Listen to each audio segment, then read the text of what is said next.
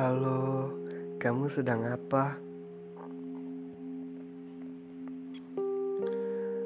Biasanya kamu jawabnya, "Aku lagi tiduran." Aku kangen melihat balasan chat darimu yang datang seketika setelah aku bertanya. Ketika itu,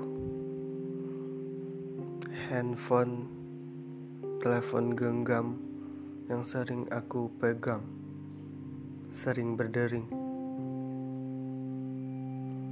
Suara itu aku rindukan sampai sekarang. Setelah dua tahun, setelah itu. Keadaanku selalu baik-baik saja. Aku sehat-sehat saja. Biasanya ketika aku denganmu, aku sering, sering ingin sekali dimanja. Sering diperhatikan. Pernah ingat ketika aku pura-pura sakit hanya untuk hanya untuk mencari sensasi denganmu.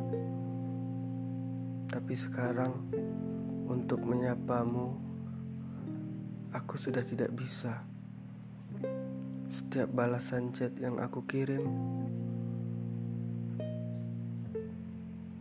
kamu tak melihatnya. Apalagi Apakah aku harus selalu menunggumu seperti ini? Apakah aku harus pergi? Tolong aku. Sementara rindu ini tidak bisa lagi aku berikan kepada seorang yang baru-baru datang. Sebab aku takut mereka terluka. Ini rindu milikmu. Tolong terima lagi rindu ini. Tolong ya, Nyonya.